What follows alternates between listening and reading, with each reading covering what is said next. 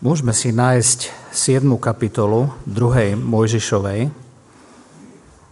a z tejto 7. kapitoly budeme čítať prvých 13 veršov. Môžeme povstať k čítaniu Božieho slova. Exodus 7, prvých 13 veršov. A hospodin riekol Mojžišovi, hľaď, dal som ťa faraónovi za Boha, a Áron, tvoj brat, bude tvojim prorokom. Ty budeš hovoriť všetko, čo ti rozkážem a Áron, tvoj brat, bude hovoriť faraónovi, aby prepustil synov Izraelových zo svojej zeme. Ale ja zatvrdím srdce faraónovo a budem množiť svoje znamenia a svoje zázraky v egyptskej zemi. Preto vás neposluchne faraón a ja položím svoju ruku na Egypt a vyvediem svoje vojska, svoj ľud, synov Izraelových z egyptskej zeme s veľkými súdmi.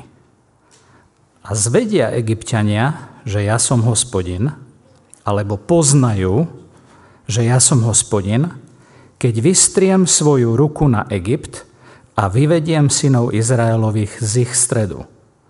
A Mojžiš a Áron učinili tak, ako im prikázal hospodin, tak učinili. A Mojžišovi bolo 80 rokov a Áronovi 83 rokov, keď hovorili faraónovi. A hospodin riekol Mojžišovi a Áronovi, keď vám bude hovoriť faraón a povie, ukážte svoj zázrak, vtedy povieš Áronovi, vezmi svoju palicu a hodí ju pred faraónom a obráti sa na hada. A tak prišiel Mojžiš a Áron k faraónovi a učinil tak, ako prikázal hospodin. Áron hodil svoju palicu pred faraónom a pred jeho služobníkmi a obrátila sa na hada. Tedy povolal i faraón mudrcov a čarodejníkov a urobili tak aj oni, vedomci Egypta, svojimi kúzlami. Hodili každý svoju palicu a tiež sa obrátili na hadov. Ale palica Áronova pohltila ich palice. No srdce faraónovo sa posilnilo a neposlúchol ich tak, ako hovoril hospodin. Toľko bolo z čítania Božieho slova.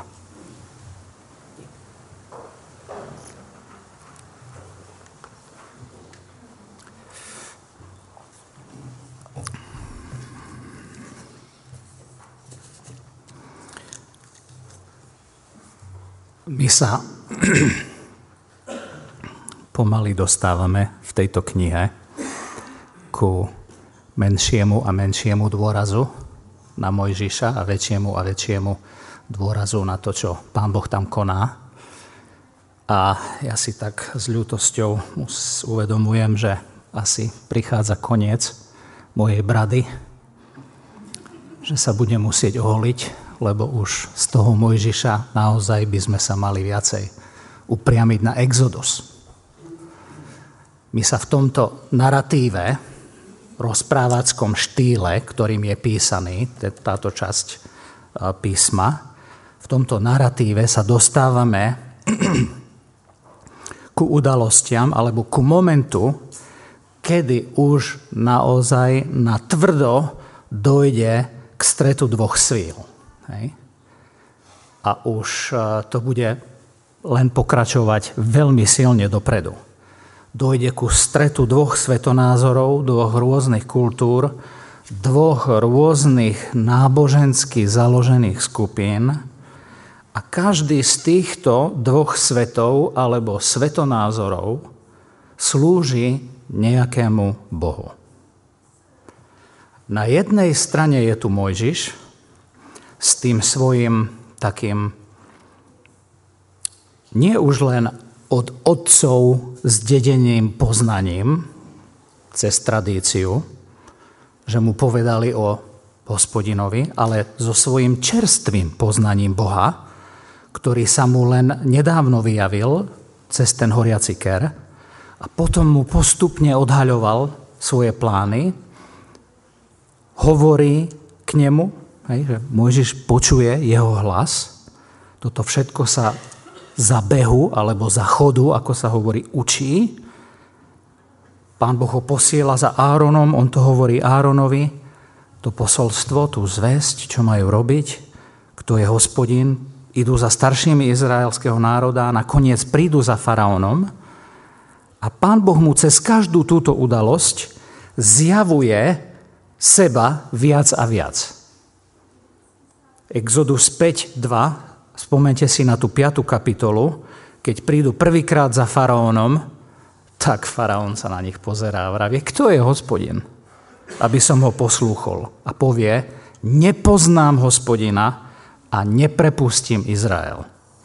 A spupne, vyslovene, že spupne na schvál, ďalej trápi izraelský ľud, takže mu ešte pridá väčšiu otrockú prácu. A tieto jeho slova budú adresované, tie jeho slova toho faraóna, hej, že kto je hospodin? Nepoznám vášho hospodina. Tieto slova budú adresované Nepoznáš? Dobre, tak ja ti dám príležitosť. Ja ti dám príležitosť ma spoznať. A tieto jeho slova, nepoznám hospodina a neprepustím, vlastne vytvárajú rámec týchto všetkých nasledujúcich kapitol. Lebo vo všetkých tých kapitolách pôjde o to, aby hospodin seba vyjavil aby sa zjavil, že nie len izraelskému národu, nie len Mojžišovi, aby zažili a mali nejaké také súkromné stretnutie s Bohom, aby sa tým mohli chváliť, ale sa bude zjavovať aj egyptskému národu. Tomu okolitému svetu bude Boh vyjavovať seba samého. Čiže tá naša modlitba, modlite sa niekedy, Pane Bože, chcem ťa poznať. Modlili ste sa niekedy tú modlitbu? Že mali by sme sa ju modliť, ale zároveň to je taká nebezpečná modlitba. Že, pane, chcem ťa poznať. Naozaj ma chceš poznať? Hej? Dobre. Dobre. Že je to nebezpečná modlitba a zároveň patrí aj medzi tie najslávnejšie modlitby. Že chceme ťa poznať Bože v našich životoch. Nič nie je vznešenejšie a krajšie a odmenujúcejšie, ako poznať Boha. Poznať svojho stvoriteľa. Poznať vládcu vesmíru. Poznať záchrancu. A nebezpečná preto, lebo naše poznávanie Boha ak ho len trošku chceme poznať, hej, že, že, že nie len toľko, ale trošku ho chceme poznať ešte o trochu viac, tak naše poznávanie Boha sa bude diať uprostred širších okolností, súvislostí. Že v tej istej chvíli, ako sa bude vyjavovať nám, sa chce vyjaviť v našej rodine, sa chce vyjaviť v našom zbore a sa chce vyjaviť v našom meste a sa chce vyjaviť v našom Slovensku a sa chce vyjaviť v svete cez svoje konanie s jeho deťmi. Cez jeho konanie s nami vyjavuje seba Košiciam. Celému okoliu. Ľuďom bez ohľadu na to, že či sú veriaci alebo neveriaci. Či uctievajú falošných bohov a toto je približne naša situácia. Hej. Tomuto sa tu dostávame. Že Pán Boh nerobí len jednu vec, nie len vyslobodzuje svoj ľud z trápenia, lebo však takých chvíľach na nič iné nemyslíme, iba Bože, vysloboď ma z trápenia. A to je hlavné nastavenie Izraelcov. Je nám zle, zachráň nás. A on chce ich vyslobodiť, nielenže vyslobodiť, čo je pre nich najhlavnejšia vec, ale chce aj osloviť celý svet. A chce vykonať aj svoje súdy nakoniec, v tej istej chvíle, chvíli. Pán Boh ich o tom uistuje. V 6. kapitole, 6. a 7. verš im vraví, preto povedz synom Izraelovým, Ja som hospodin a vyvediem vás spod ťažkých robôt egyptianov a vytrhnem vás z ich otrockej služby a vyslobodím vás vystretým ramenom a veľkými súdmi. Ja to len preto čítam, lebo je to legitímne, keď sme v tom trápení, že voláme na Boha, ale celý čas Boh seba nielen nám chce vyjaviť, ale aj v tom BJB na slovenskej jednoty 16 v našej rodine sa chce vyjaviť a nakoniec v Košiciach a celom Slovensku. Cez nás, jeho deti. Že také súvislosti má jeho konanie v našich životoch. Ho, toto je až matrasie pri tej myšlienke. A pane, ty chceš cez moju situáciu, v mojej situácii seba zjaviť nielen mne. Fú, jaké to je dôležité. Pane, ty chceš mne seba zjaviť a zároveň cez toto tvoje konanie, ktoré nie je súkromné v mojom živote, chceš sa vyjaviť aj okoliu. Aby ťa poznali. A on ich o tomto uistuje, hej, to je tá šiesta kapitola. Povedz to synom Izraelovým, že vás vytrhnem a 7. verš tam pokračuje, 6-7. Vezmem si vás za ľud a budem vám Bohom, a tam je naše sloveso, a zviete, hej, to je sloveso, poznáte, že ja som hospodin váš Boh. Poznáte ma tak, ako ste ma ešte predtým nepoznali. Ja som hospodin váš Boh, ktorý vás vyviedol spod ťažkých robôt egyptianov.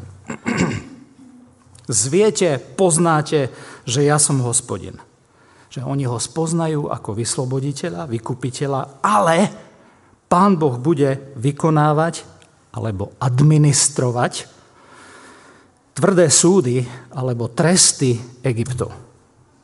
Že tak, jak oni to budú brať ako poznávanie Boha v svojej situácii, tak v tej istej chvíli to bude vykonávanie tvrdých súdov aj v Egypte.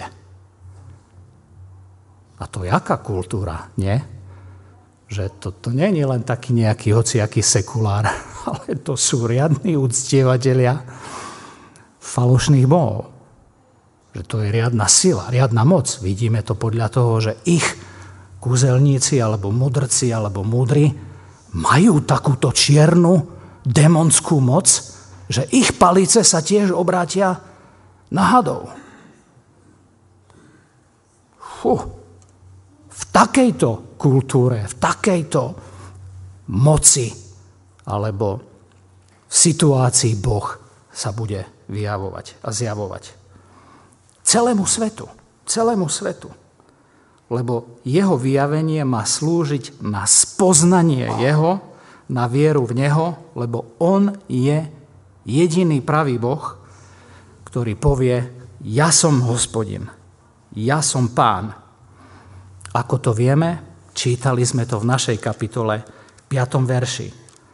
A zvedia egyptiania, hej, tam máme to isté sloveso, že nezvedia to len Izraelci, ale poznajú aj egyptiania, že ja som hospodin, keď vystriem svoju ruku, tam vystreté rameno, tu vystretá ruka, na Egypt a vyvediem synov Izraelových z ich stredu tam poznanie, ktoré sa týka Mojžiša, Božieho ľudu a tu poznanie, ktoré sa týka Egypta a celej tej egyptskej kultúry a spoločnosti. Vyvediem vás z ich stredu. Posledný verš 6. kapitoly hovorí, Mojžiš povedal pred hospodinom, hľa, ja som neobrezaných hrtov, akože ma tedy posluchne faraón. Tak Mojžiš sa rozpráva s Bohom a po tomto rozhovore s Bohom, ktorý mu všetko vysvetlil a ktorý ho poslal, znovu sa priznáva, že bojuje s tým, či na to má. Hej. Hľa, ja som neobrezaný hrtou, akože ma teda posluchne faraón. Že toto je stále Mojžišové seba vnímanie. Som ťarbavý, zajakavý v reči. Moja poznámka je, že nezdá sa vám, že na to, že je taký ťarbavý v reči, toho povedal už dosť, nie? A vyzerá ako riadny človek, ktorý... Wow. Takéto je jeho seba vnímanie. Ako ja môžem ísť? Ako ja sa môžem postaviť pred faraóna? Ale pán Boh tu už nevenuje pozornosť tomuto, ja som to nazval, že bľabotaniu o vlastnej neschopnosti, jednoducho mu hovorí iné. Posiela ho, pôjdeš ty aj so svojimi neschopnosťami, lebo ja konám niečo špeciálne, dám sa poznať tebe aj faraónovi. A preto pán Boh zjavuje seba, svoju moc cez slabosť. To je prvá vec, ktorá mňa oslovila. Pán Boh zjavuje seba cez slabosť. Cez to, čo je nehodné. Ja si myslím, že Pán Boh tu robí to, čo sa snažil Apoštol veľmi dobre vysvetliť, Apoštol Pavel v Korinským 1.19, je, že zahladím múdrosť múdrych a rozum rozumných zavrhnem. 25. verš. Lebo bláznivé Božie je múdrejšie ako ľudia a slabé Božie je silnejšie ako ľudia. 27. Ale bláznivé u sveta si vyvolil Boh, aby zahambil múdrych a slabé u sveta si vyvolil Boh, aby zahambil to, čo je silné. 29. verš. Aby sa nechválilo niektoré telo. Že jak krásne si to nacvičili tí speváci a jakí profesionálni hudobníci to sú a poznajú noty a také majú hlasy a iba takých použijem. Nie, Pán Boh nejako obracia na ruby takéto naše vnímanie a práve cez našu dôveru slabosti ho poznávame, že on niečo tam robí v takých chvíľach. A Mojžiš to v svojom živote pochopil a o tom čítame v jeho piatej knihe Deuteronomium, že Mojžiš toto pochopil, pochopil. Teraz sa však učí Boha spoznávať v svojej slabosti. A tak pán Boh posiela za faraónom. Tu sa dostávame k tomu kontrastu, ktorý je v tom prvom verši. Posiela za faraónom neznámeho pastiera v ošumelých šatách, napáchnutého ovčím hnojom, so zlým vnímaním seba samého, bez seba istoty, bez koruny na hlave, bez kráľovského žezla, len s drevenou palicou a Boh mu povie, dal som teba faraónovi za Boha. Tak to je kontrast. Že rozumieme tomu dobre, že v tej kultúre egyptskej, kto je tam Boh? Faraón je Boh. Proste faraóna uctievajú ako Boha.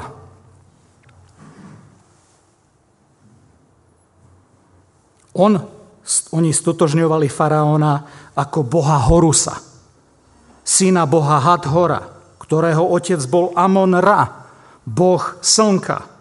Faraón bol uctievateľ, ale že aktívny uctievateľ slnka, predstaviteľ politeizmu, mnohých bohov, hej, politeizmu, mnohých bohov, predstaviteľ panteizmu, uctievanie predmetov, prírodných síl a prírody. To bol faraón.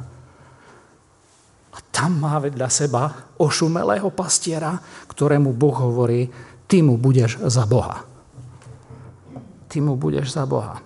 Ekumenický preklad tento verš preloží takto.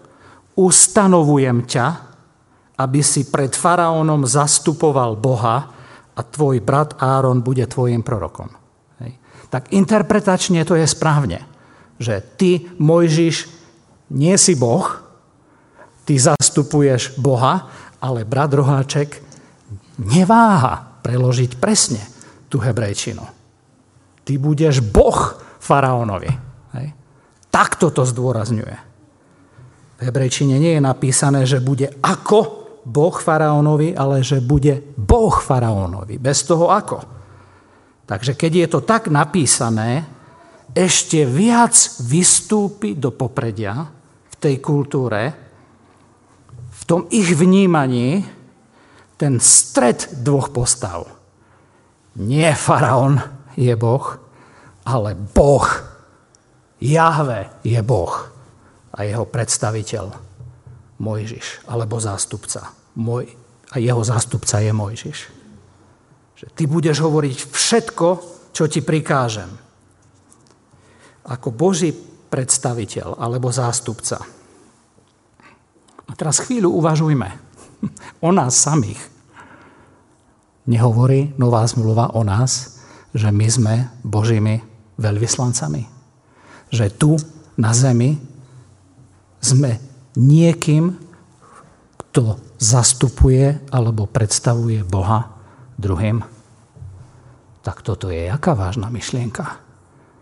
Že ja som predstaviteľ, zastupujem Boha. Všetkým, čo robím, ako rozmýšľam, jak sa správam, čo hovorím, kde som, zastupujem Boha. A aká je to úľava, že ho nemusíme zastupovať našimi vlastnými čo? Úvahami, myšlienkami, predstavami. Lebo tu druhý verš hovorí, Mojžiš, tvoj problém je, že oh, bojíš sa, že čo budeš hovoriť, ale ja ti hovorím, že ty budeš hovoriť všetko, čo ti ja prikážem. Tak to je úľava, nie? Že už to nie sme my, čo tu musíme si niečo vymýšľať a že máme Božie slovo a že môžeme Božím slovom komunikovať, lebo nemáme nič lepšie, nič lepšie v tejto kultúre postmodernej, ktorá si myslí, že keď vytvorí nové konštrukty, že tým bude lepšie celej spoločnosti? Nie. Uprostred týchto falošných modiel a bohov budete hovoriť to, čo ja vám hovorím. Tak ako Mojžiš hovor, mal hovoriť to, čo mu Boh prikazuje. Cesto, cesto, že hovoríš to, čo ja tebe hovorím, spoznáš mňa a moju moc. Pán Boh má rád, keď niekto hovorí jeho slova. Ale toto je aj vážna vec. Há, pane, chcem hovoriť tvoje slova. Fú, čo najviac. Ja červiak s mojim obmedzeným poznaním, prístupom. Nerozumiem ešte všetkému v Biblii. Nemám všetko odkryté, ale chcem sa toho držať. Prosím ťa, naplň moje srdce, moje ústa tvojim slovom. Zjavenie 22, Božie slovo tam napísané, to berie veľmi vážne. Hej, že varuje, že aby sme nič neubrali z toho slova. Lebo ja osvedčujem každému, kto čuje slova proroctva tejto knihy, že keby niekto pridal k tomu, na toho Boh pridá rán napísaných v tejto knihe. A keby niekto odňal zo slov knihy tohto proroctva, tomu odníme Boh jeho diel z knihy života a z toho svetého mesta a z toho, čo je napísané v tejto knihe. Takto vážne to je. Mojžiš, ty máš a budeš hovoriť moje slova. To, čo ti prikážem, to platí aj dnes pre všetkých svetkov, ktorí majú, myslia si, nemotorný a neobrezaný jazyk. Ak poznajú a počujú Božie slovo, majú dosť na to, aby boli Božími predstaviteľmi. Neuveriteľné. Neuveriteľné. Tu v našom texte nie faraón, kráľ Egypta, bude Boh pre Mojžiša. Presne naopak. naopak.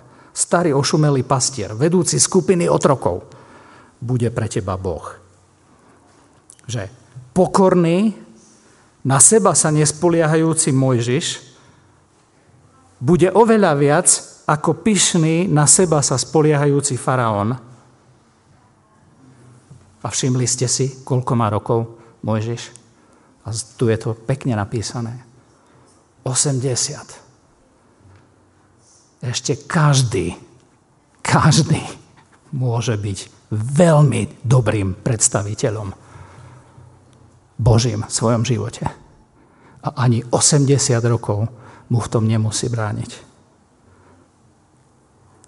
Druhá vec, ktorá mňa oslovila, že Pán Boh zjavuje seba nie len cez slabosť, hej, cez slabosť, alebo uprostred slabosti, ale zjavuje seba mne, ale aj tým okolo mňa, cez svoje jednanie s faraónom. 3. 4. verš.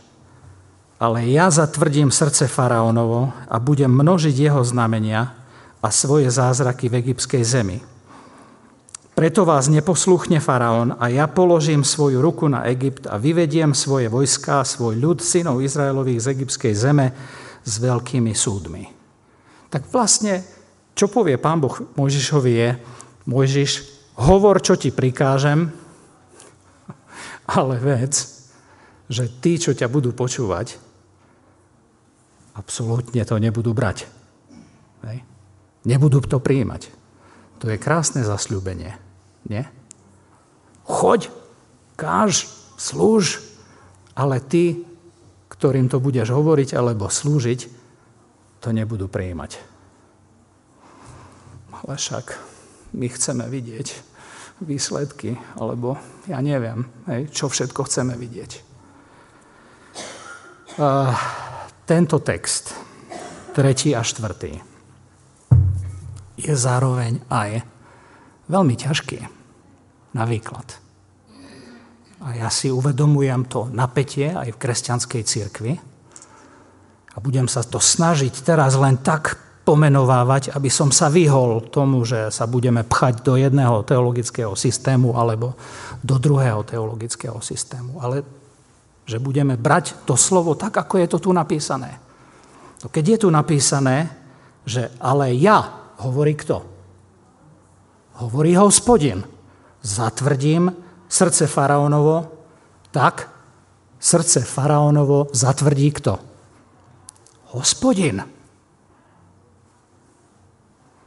S týmto sa musíme popasovať.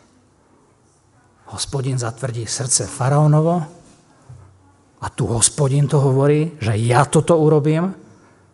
A keď si vypíšete všetky kapitoly, tak nájdete tam ďalšie zmienky, kde nájdete, že faraón zatvrdil svoje srdce. A teraz, čo je? Čo je platné? Hospodin zatvrdzuje moje srdce, alebo ja zatvrdzujem moje srdce. A ja to chcem nechať v tom napätí, aby ste s tým zápasili. Lebo tu sa vlastne aj hovorí, že fú, niečo o Božej milosti. Že sa nedá len tak preveriť do Božieho kráľovstva. Ale že Pán Boh niečo musí urobiť s tým mojim srdcom. Že ostáva za týmto to napätie, zmilujem sa, nad kým sa zmilujem. Oh, pane, ty mi vyrážaš všetky zbranie mojej seba dostatočnosti. Lebo tu mi hovorí, že nikdy nemôžem byť natoľko sebastačný alebo seba dostatočný. Že musí tam aj on niečo robiť. A tu je keď by ste sledovali tie verše, je ich veľa, tak jedno hebrejské slovo je cházak.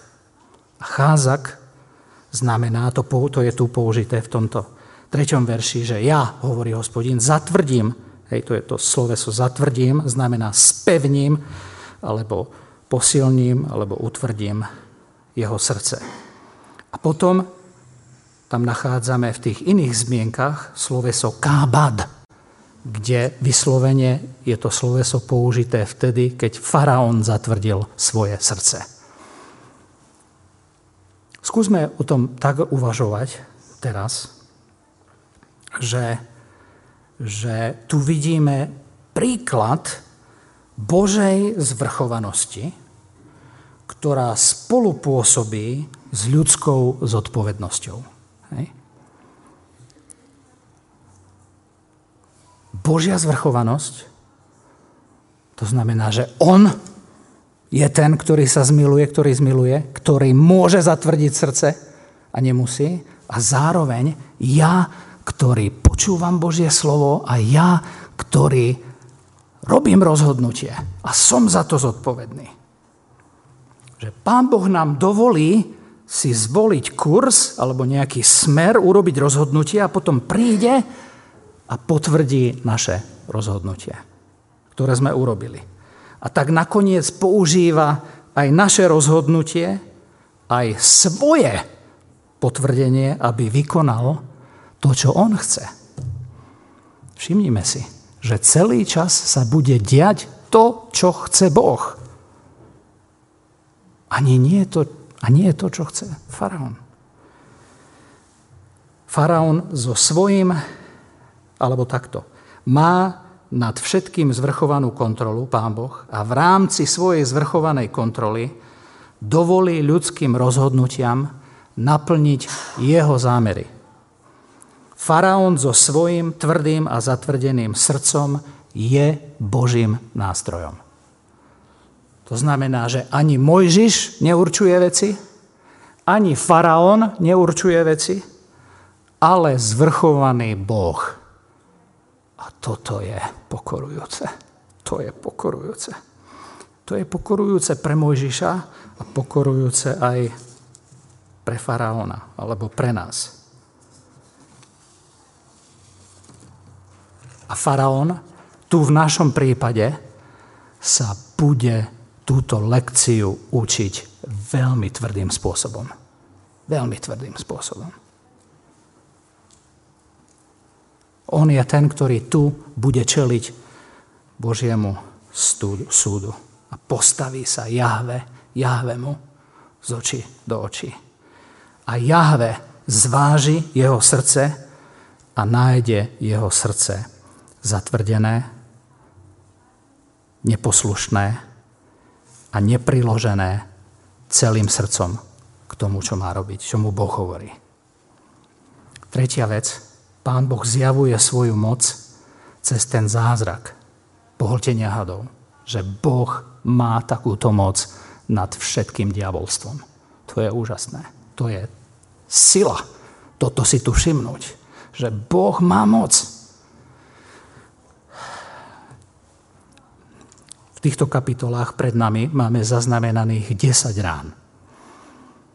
Ale v podstate akoby ich bolo 11 s týmto znamením. Hej, že toto je prvé znamenie, zázrak pred tými desiatimi, ktoré budú vyjadrením Božieho súdu nad každým božstvom alebo tou skupinou bohov alebo aj modiel, ktoré oni majú v tej kultúre a ktorým sa klaňajú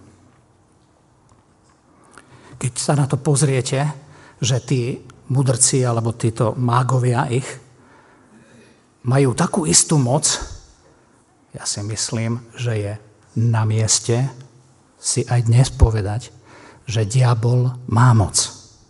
Nie absolútnu, ale má moc. A tu ju vidíme.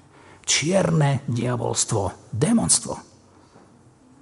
Oni to, oni to urobia. Jeho moc je taká skutočná. Preto mali by sme si prečítať Matúš, alebo mohli by sme si prečítať Matúš 7. kapitolu 22-23. Mnohí mi povedia tamtoho dňa, pane, pane, či sme neprorokovali v tvojom mene a v tvojom mene démonov nevyháňali a v tvojom mene mnoho divov nečinili? A vtedy im vyznám, nikdy som vás neznal. Odídite odo mňa, páchatelia neprávosti. No to je neuveriteľné. Taká moc. Pán Ježiš im povie, ja vás nepoznám. Alebo Matúš 24, 24 hovorí o falošných prorokoch alebo falošných kristoch. Matúš 24, 24. Lebo povstanú falošní kristovia a falošní proroci a dajú veľké znamenia a budú robiť zázraky, takže by zviedli v blud, keby bolo možné aj vyvolených. Že pán Ježiš o tom normálne hovorí. Že pre ňo je toto reálna skutočnosť. Ako je to s nami. Že tu v 7. kapitole Exodus pohltí Áronova palica všetkých tých ostatných hadov. Zvíťazí. A že to nie je malá taká náhoda tu, udalosť. Vôbec to nie je taká malá udalosť. Pretože tu to, čo vidíme, je ten počiatok, alebo to prvé znamenie, že Boh pripravuje takýto súd s takýmto koncom pre celý ten národ. To znamená, že Jahve bude triumfovať nad falošnými bohmi a ľudom Egypta. Ako skončiť? Tak, že nám pripomeniem, že Boh porazil diablovú moc. Boh porazil diablovú moc. Porazil ju cez pokoru. Porazil ju cez pokoru Krista, Pána Ježiša Krista ktorý natoľko bol pokorný a poslušný, že až sa dal pribiť na drevo. Porazil diablovú moc cez svoje slovo. Cez svoje slovo, ktoré bude pravdou a z ktorého nič nemáme ubrať a nemáme mu nič pridávať. Ktoré naplnil cez svoje vzkriesenie jeho vzkriesenie pohltilo diabolskú moc vo víťazstvo. Ako je to s našim životom? Ako poznávam Boha? Poznávame ho v mojej slabosti, v našej slabosti, alebo ešte stále sa mu neviem tak odovzdať, aby som mu plne veril.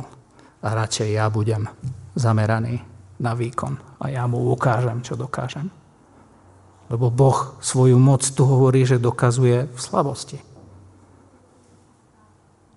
Ako je to s nami, zástupcami Boha, tam, kde žijeme. Že ja neviem, nechcem to nejako ponížiť ani nič, naše rozprávanie s tými ľuďmi. Sme zástupci Boha tam, kde sme. Hovoríme to, čo nám hospodin prikazuje. Hovoríme to, čo jeho slovo hovorí o veciach. Cítime, že to je... Pane, teraz povedať to, čo tvoje slovo o tomto hovorí, tak to je ťažké.